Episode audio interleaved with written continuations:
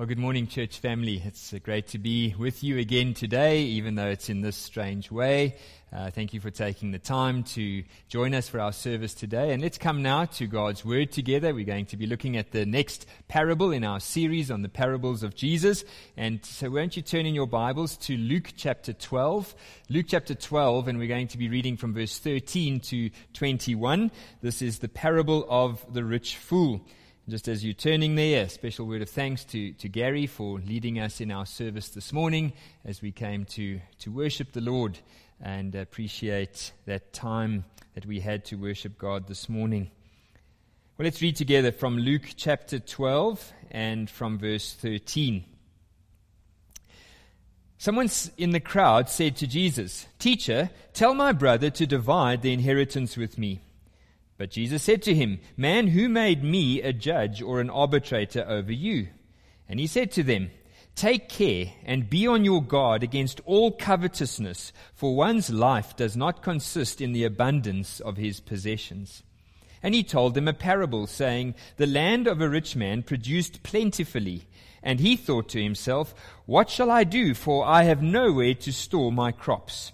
And he said, I will do this. I will tear down my barns and build larger ones, and there I will store all my grain and my goods. And I will say to my soul, Soul, you have ample goods laid up for many years. Relax, eat, drink, and be merry.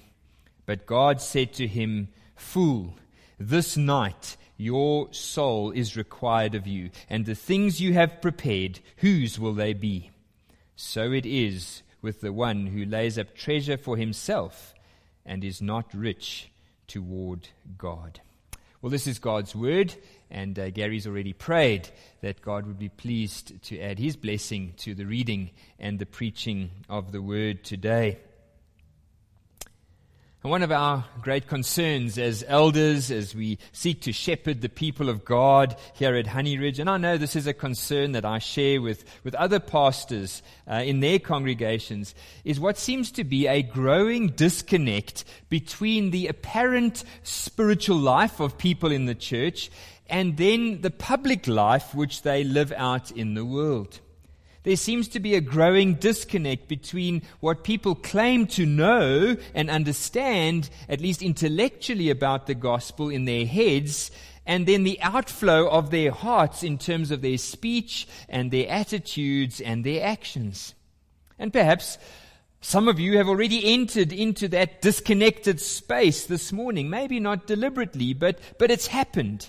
The singing time is over, the, the pastor's opened the Bible, and, and you know that what's coming is probably going to be hard work to, to keep mentally and, and spiritually engaged.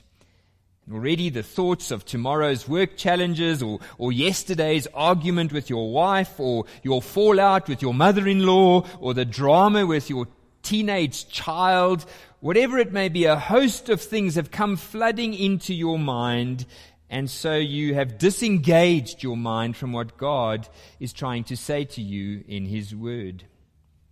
Why do we find it so hard to apply our minds to the things of God?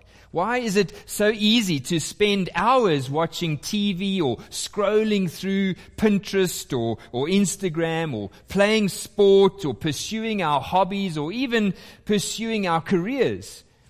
And yet five minutes into reading the Bible, we, we fall asleep. We get totally preoccupied with other thoughts. Well, that is the context into which Jesus finds himself preaching in Luke chapter 12. There were people physically present listening to his preaching, but their minds were far away. And so I want us to see how Jesus handled this situation and then learn from the corresponding parable which he told. And so we start this morning by really just setting the scene uh, in verses 1 to 14. So the scene for this parable actually starts uh, back in chapter 12, verse 1.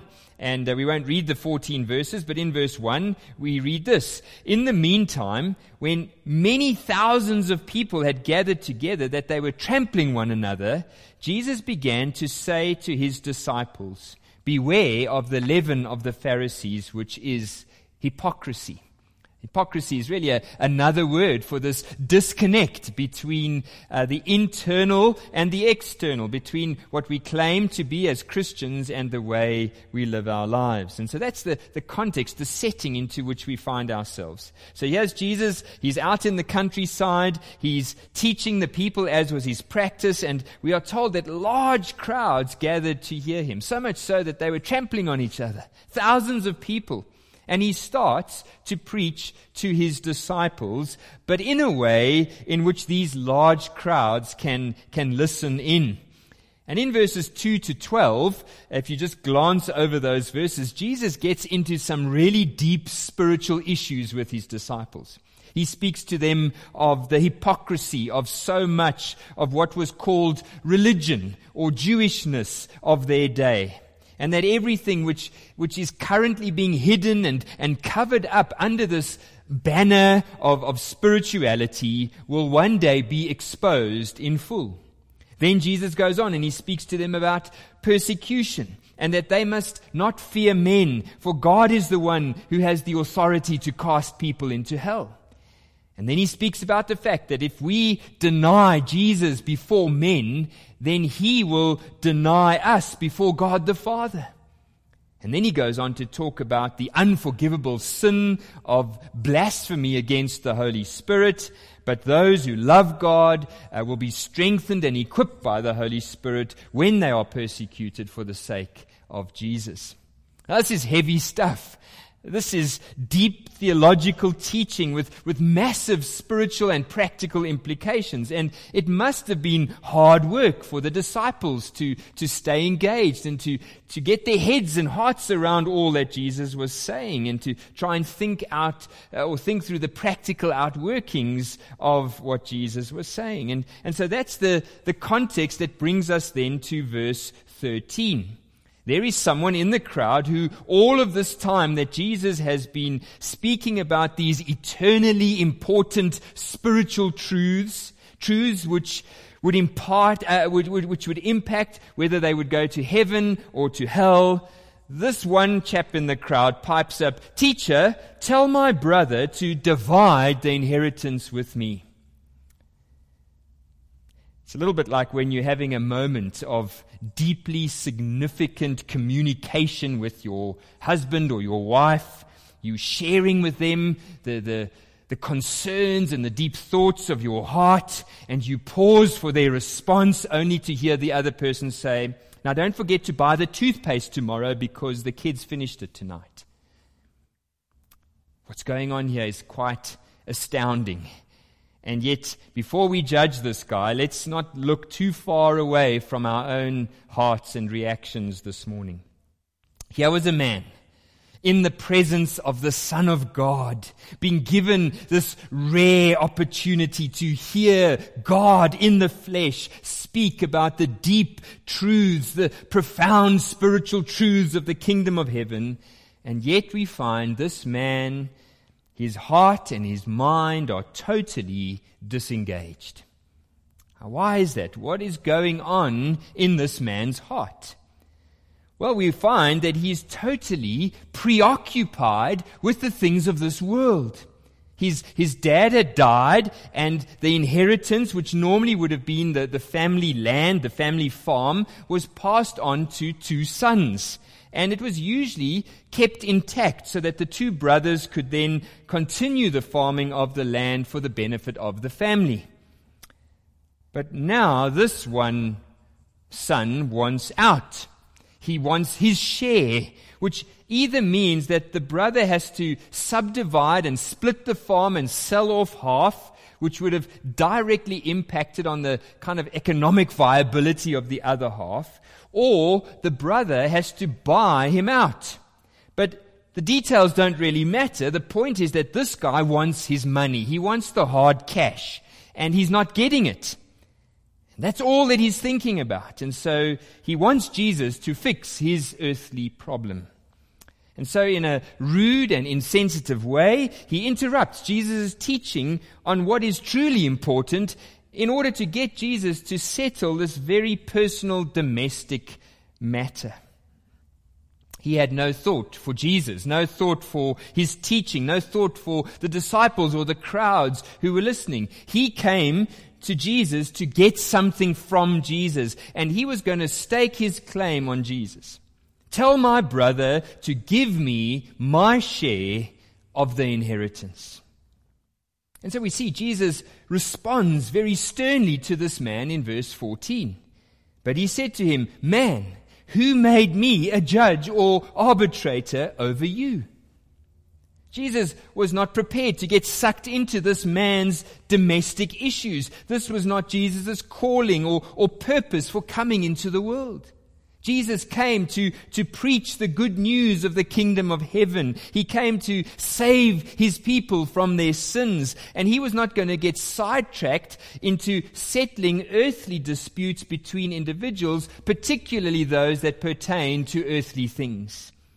Of course, no one in all the world was better qualified to get involved than Jesus. Of course, Jesus could have given the perfect ruling in this instance, but it was not Jesus' place to get involved because that was not his mission. One commentator says Jesus did not come to resolve the financial disputes of the world, but rather to open for us the door to wealth in the world to come. So rather than just brushing the man aside or ignoring him or avoiding the issue or, or getting sucked into the details of this man's situation, Jesus in all his perfect wisdom, uses the opportunity to turn the situation around in order to redeem this rude interruption for the cause of the kingdom. And so, in the second place, we see the probing of the heart in verse 15. Let's read that together. Verse 15. And Jesus said to them, Take care and be on your guard against all covetousness, for one's life does not consist in the abundance of his possessions. Now, here we see the infinite wisdom of God in the flesh. As Jesus looks beneath the, the external outburst of this man and begins to probe his heart and to probe the hearts of all those who were listening. Jesus recognized that, that this man's inappropriate question was not driven by injustice, but by a far deeper seated issue of the heart, namely greed. Greed. The man wanted more money. He wanted money more than the Word of God. He wanted material things rather than the spiritual bread and the, and the water which Jesus said will give eternal life. He wanted the things of this world from Jesus instead of Jesus, instead of knowing God through Jesus. His heart was riddled with, with covetousness, with, with greed, with a desire for more.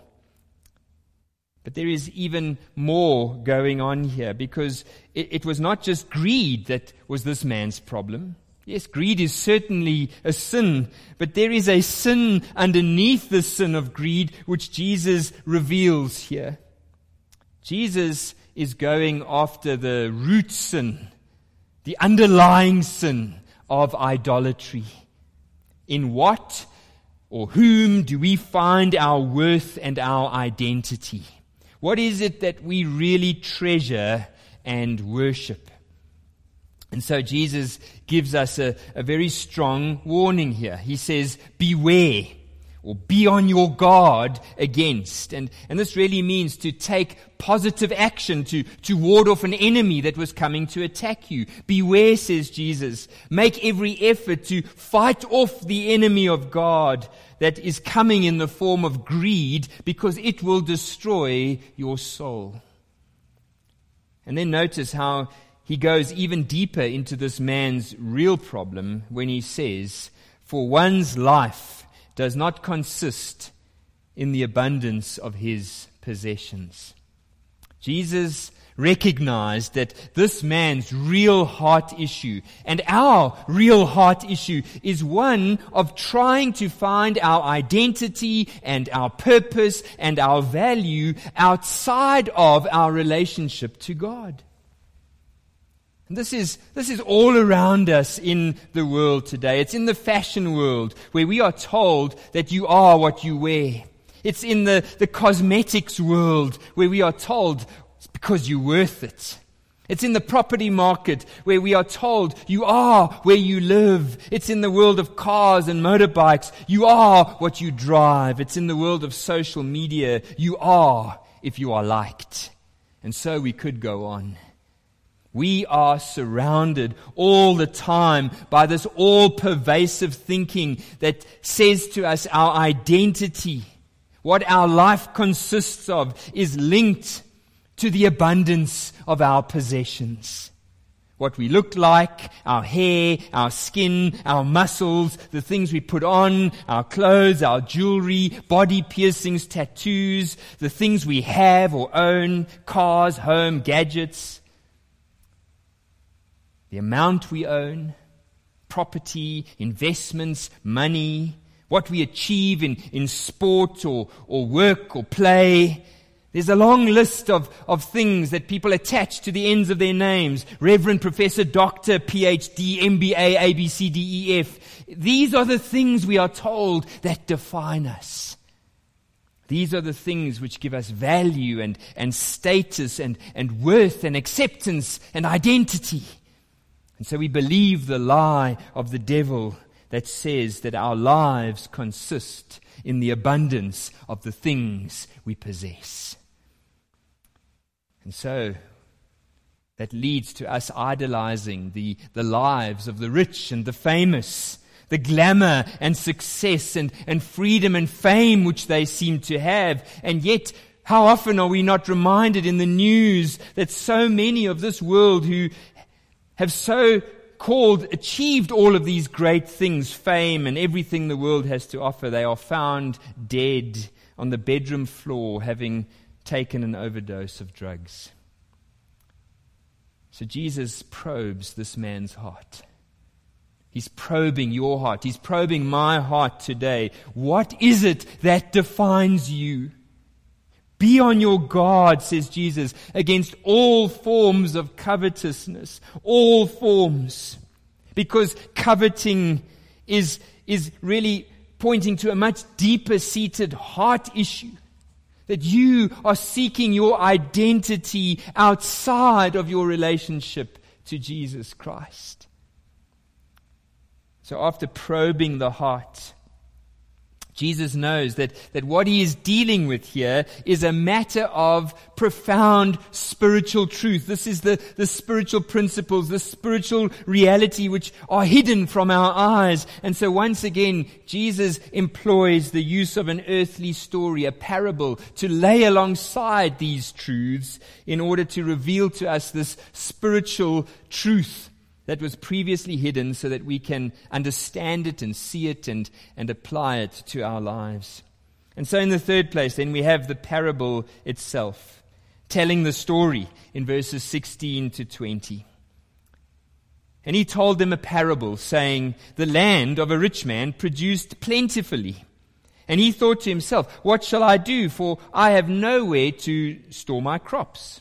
And he said, I will do this. I will tear down my barns and build larger ones. And there I will store all my grain and my goods. And I will say to my soul, Soul, you have ample goods laid up for many years. So relax, eat, drink, and be merry. But God said to him, Fool, this night your soul is required of you. And the things you have prepared, whose will they be? Once again, this is a very simple story to understand. It's a, a well known story, and, and there are a number of ways that we, we can look at these verses, but I want to do so by showing you a striking set of contrasts between the thinking of this rich man and the thinking of God. And we see this by way of the various elements of this very short dialogue between the rich man and God. And hopefully you will see through this how Jesus is not only revealing this man's heart, but how he may well be exposing our own hearts today. So in the first place, we see that the rich man says, I will accumulate my goods. Verse 18. Notice what he says. I will tear down my barns and build larger ones, and there I will store all my grain and my goods. There's just an overriding self-centeredness in this parable, which Jesus is trying to make very clear in verse uh, 18. Actually, 11 times in this parable, we have the reference to I or my. This guy is, is all about himself, and the center of his self-centeredness is his possessions. I will store all my grain and my goods. And, and this really reveals the, the thinking of what I'm calling the practical atheist. The, the practical atheist is a person who does not see in a practical way his life in relationship to God, in any way dependent on God. Now, this may be a person who even goes to church, but it's a person who lives his daily life practically as an atheist. Because God does not figure in his thinking. God is not part of his planning. God is not part of, of anything that he does in his daily life. Everything he, as a farmer, had accumulated. Yes, I'm sure he worked hard and he, he sweat, he, there was sweat and toil and he was a shrewd businessman and all these things. He may have had a deep knowledge of soil and seeds and seasons. Everything he had accomplished, he saw as all coming from his own hands and therefore belonging solely to himself. And that's why he said, I will accumulate my goods. But notice what God said. Verse 16. God says, the land of a rich man produced plentifully. God says, I gave you everything. I'm the one who made and owns the land. I'm the one who sends the rain on the just and the unjust. I cause the plants to grow in season. I water the earth and produce the crops. I give you the knowledge that you have and the skill and the daily health and strength to do your work well. I gave you everything, says God. You are not your own, and your possessions are not your own. They are yours on loan from me, says God, to be used for my kingdom and my glory. James says to us in James chapter 1 verse 16, Do not be deceived, my beloved brothers and sisters. Every good gift, every perfect gift comes from above, coming down from the Father of lights. So that's the first point. The, the rich man says, I will accumulate my goods. God says, I gave you everything. Secondly, the rich man says, I will have plenty in verse 19. I will say to my soul, soul, you have ample goods laid up for many years. So relax, eat, drink, and be merry. He counted his bank balance. He, he looked at his investment portfolio. He reached that iconic status which we are told is the pinnacle of this life, which is to be financially independent. He never needed to work another day. He had plenty. The stock markets had all turned his way. He got in on the maize price boom. He had made his millions and now he could retire at 50 and just eat and drink and play golf. I have plenty, he says. I've, I've reached the goal. But notice in contrast what God says. You will have nothing in verse 20. This night you will die, and all that you've accumulated, whose will it become? You can't take a single thing with you. You will cross over the threshold of this life into eternity with nothing. So here we see something of the heart and uh, of this man and, and what he measured to be of the ultimate value in his life. He valued the things of this world, the temporary things of this world as having ultimate value, when in reality, these things have no value beyond this life. And what we do with them in this life determines what kind of treasures we are storing up in heaven for all eternity. Do you realize that the only value the things of this life have is determined by how we use them in relation to the next. Because we go out from this world as we came into this world, naked and with nothing. And only what's done for Jesus Christ will last. I will have plenty, he said. And God responds, You will have nothing. Then, thirdly, we see the rich man says, I have many years ahead of me. Verse 19. He said in verse 19, Soul, you have ample goods laid up for many years. And again, this is the, the practical atheist in him that's speaking. And it's the practical atheist in all of us speaking when we talk just like him making plans for the future as if we are in some how, in some way, con- in control of our lives and what the future holds. Listen to James again, James 4 verse 13. Come now, you who say, tomorrow, oh, sorry, today or tomorrow, we will go into such and such a town and spend a year there and trade and make a profit. Yet, you do not know what tomorrow will bring. What is your life? You are a mist that appears for a, a little time and, and then vanishes. Instead, you ought to say, if the Lord wills, we will live and do this or do that. But as it is, you boast in your arrogance, and all such boasting is evil. This is the, the typical error of so much youthful speech thinking that we, we have our whole lives ahead of us and, and we can think and speak and act and please as we like because we have many years ahead. It's guaranteed. We're young and healthy and fit and strong. I was reading that in World War II, they found 18 year old boys made the best fighter pilots. Markedly even better than 22 year olds. Do you know why? Because by the age of 22, the pilots were becoming aware of their own mortality. But the 18 year old pilots thought that they would live forever.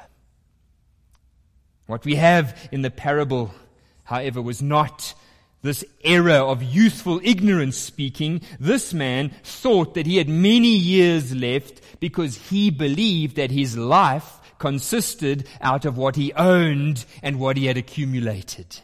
And so his security in life and his longevity of life was not found in God, but in his ability to provide for himself out of his abundance. And so, in response to this thinking, God says, This very night your soul is required of you. God is reminding us that every breath we take, every beat of our hearts, every cent that we have to buy food, every plant which grows to provide us with sustenance, every drop of rain needed for water to drink, everything comes from Him. And we are only kept on this earth as long as God determines. And then the fourth thing the, the rich man says is, my soul will enjoy life, this life. Look at verse 19. Soul, you have ample goods laid up for many years. So do what? Relax and eat and drink and be merry.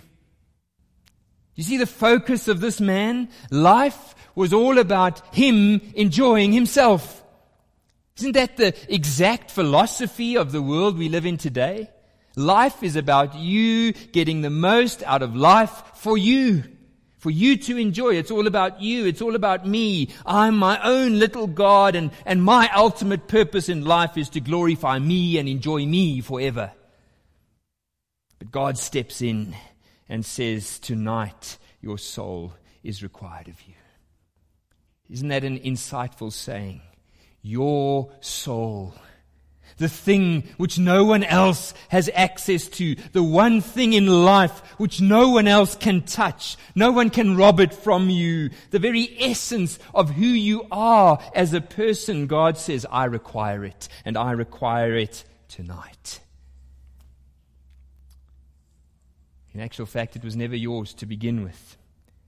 God says, I've made you in my image. I've breathed my breath into you. I gave you life. I made you to worship me. I formed you for the purpose of extending my image and my glory on this earth. And now I require your life back. I'm checking you back in to see what you have done with this most precious treasure, which makes you different from all the animals in this kingdom. I'm recalling your soul this very night. And then lastly, we see the rich man says, I've arrived. I've arrived. Now, he doesn't actually say it in those words, but, but that's the spirit of everything he says here, isn't it? I've arrived. I've, I've made it. I've, I've reached the top of my career. I've, I've made more money than I will ever know what to do with. I will embark on this massive building project uh, to, to house all my assets and to establish my empire, to create a legacy. And I will enjoy all this wealth and security for many years to come. And I will live a life of fame and, and fortune and comfort. I've arrived. I'm the man. And God says to him, You're a fool. You're a fool. Look at verse 20. God said to him, Fool, this night your soul is required of you, and the things you have prepared, the things you've accumulated, whose will they become? Now, here we need to pause. Pause and consider the seriousness of what God is saying. You see, a fool in the Bible is not the, the town clown or the village idiot, some, someone who kind of messes around and does stupid things.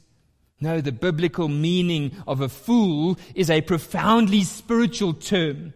And it refers first and foremost to someone who lives and acts as a practical atheist, as if there is no God. Psalm 14 verse 1. The fool says in his heart, There's no God.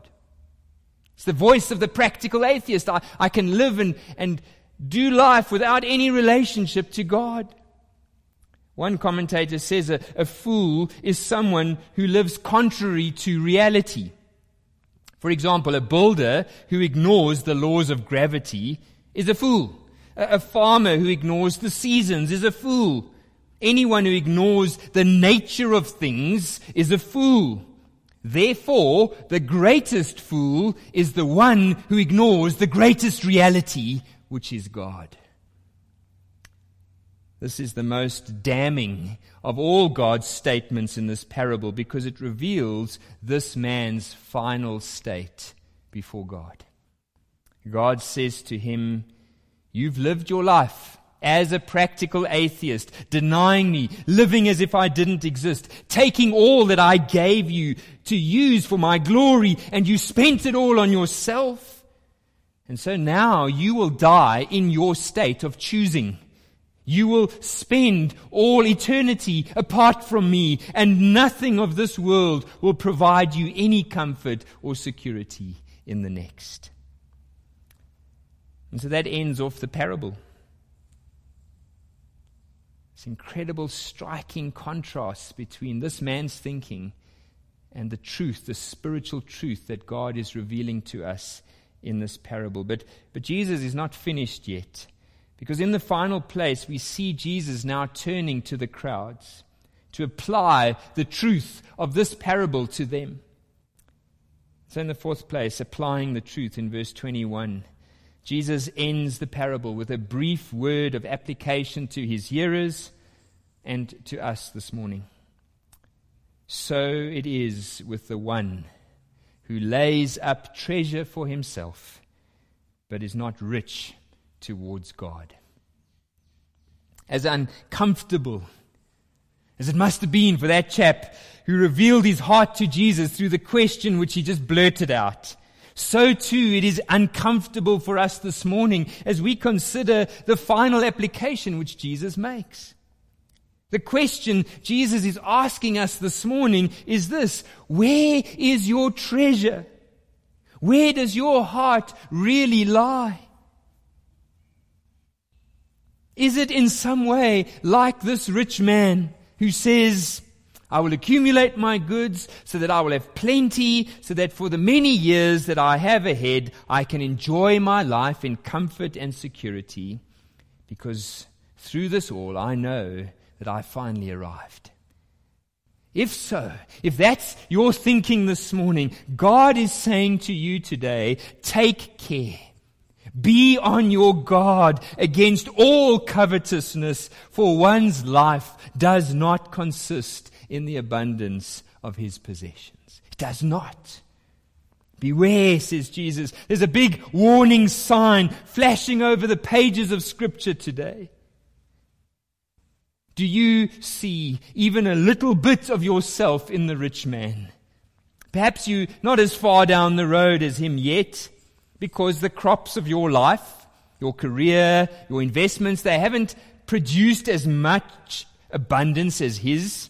But nevertheless, you are longing for and, and hoping for that day to arrive soon. You can't wait for your ship to come in, that big deal to close, that big promotion to be obtained. Whatever it is that you're hoping for, Jesus says, beware. Be on your guard. The enemy of your soul is crouching at the door and is ready to overpower you. If you carry on this road, the day will come when your soul will be demanded of you, when God will call it back to Himself. And in that day, He will declare you to be a fool. So beware.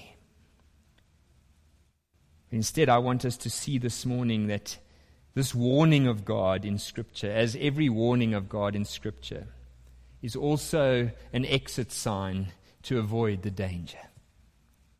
God does not give us these warnings in scripture to, to make life miserable for us, to, to cause us as Christians to, to walk around with all this, this guilt and weight upon us. No, on the contrary, God in His grace gives us these warnings in order to save us. To save us from ourselves, to, to save us from the, the lies of the devil, in order to save us from the eternal consequences which await us if we continue on this path. And so I, I want you to see the, the exit which, which God presents to us in this passage. You see, this rich man, to some degree or another, is you and me today.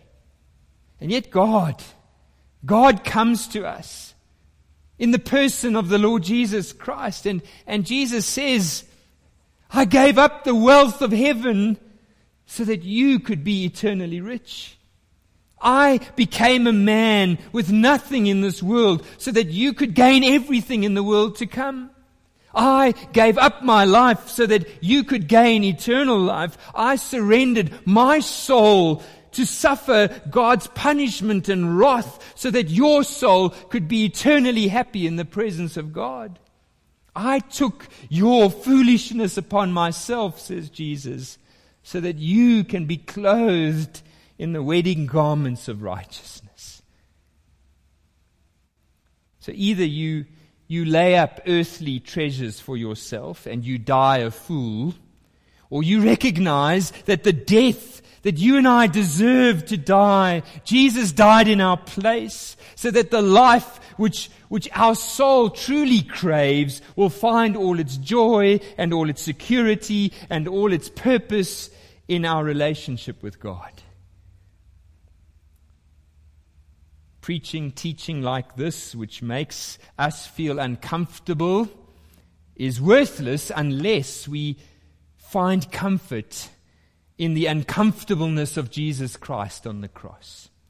So I pray that God would continue to probe our hearts by His Holy Spirit this morning, so that unlike the rich fool, we will find all our comfort, all our joy all our satisfaction, all our meaning and purpose and identity in the person of Jesus Christ and his finished work on the cross. And how will we know then? Remember, I said at the beginning of our series that the, the parables of Jesus were meant to, to divide. How do we know which side of the divide of Jesus' parable you are, are on today? Which side of this divide have you ended up in? Those who are out, the fool, the person who lays up treasure for himself, and those who are in, the children of God, those who, whose lives are rich towards God. How do you know which side of the divide you're on? I wish we could continue to look at the rest of what Jesus says, and I urge you to continue today or in the week ahead to, to read the rest of what Jesus says immediately following this. Because in the very next section, Jesus helps us to see what it looks like to live your life rich towards God. We know what it looks like to live your life rich toward yourself. What does it look like to live your life rich towards God? Let me just point you to a few verses in in the section ahead, chapter 12 and verse 32, Jesus says, Do not be afraid, little flock, because your Father delights to give you the kingdom. Sell your possessions and give to the poor. Make money bags for yourselves that, that won't grow old. An inexhaustible treasure in heaven where no thief comes near and no moth destroys. For where your treasure is, there your heart will be also. Be ready for service and have your lamps lit. You are to be like people waiting for their master to return from the wedding banquet so that when he comes and knocks, they can open the door for him at once. Blessed will be those servants the master finds alert when he comes. Truly, I tell you, he will get ready, have them recline at the table, and then come and serve them. Well, may this be true of, of all of us as we eagerly await the Lord's return, as we eagerly prepare for his return, and as we daily go out and live our lives in the light of the gospel, rich towards God. Let's pray. Father, we, we do come before you this morning again, and we just marvel at the, the wisdom and the insight of your word of the, the Word who became flesh, the Lord Jesus Christ, who, who spoke these incredible truths in such simple ways, and yet truths which penetrate deep into our hearts and expose the, the dark recesses of our hearts. Lord, it's uncomfortable when your word shines in like this. It's uncomfortable when we have to evaluate our lives and our attitudes to the things of this world in, in the mirror of your word. But We want to thank you for your grace in, in not only the shining and, and the warning, but in revealing to us the way, the way of escape, the way of salvation, the way of true joy and happiness and purpose and identity, which is found only in the Lord Jesus Christ. Oh, Lord Jesus, we want to thank you that you gave up everything in order to redeem us, in order to purchase us for yourself. How it must grieve you then when we, in the light of all that you have done, chase after these fickle, temporary, earthly things. Forgive us, we pray, Lord, for so easily chasing after the things of this world, hoping to find meaning and purpose and fulfillment in things other than yourself. Help us to see all that you've given to us our gifts, our abilities, our, our careers, our positions, our possessions Everything we have is a gift from you to be used for your glory, to be used in the context of your kingdom. Help us to be people who are rich towards God in the way that we think and speak and act. May that be so evident in this world around us, which is so me centered, self centered, that we would be people who are just in everything pointing people to the incredible riches of your grace, the incredible treasures which are stored up for those who are in Christ. Lord, help us, we pray. Expose our hearts and help us to be the people that you've called us to be. Help us to walk in step with your Spirit. For we pray this in Jesus' name and for his glory. Amen.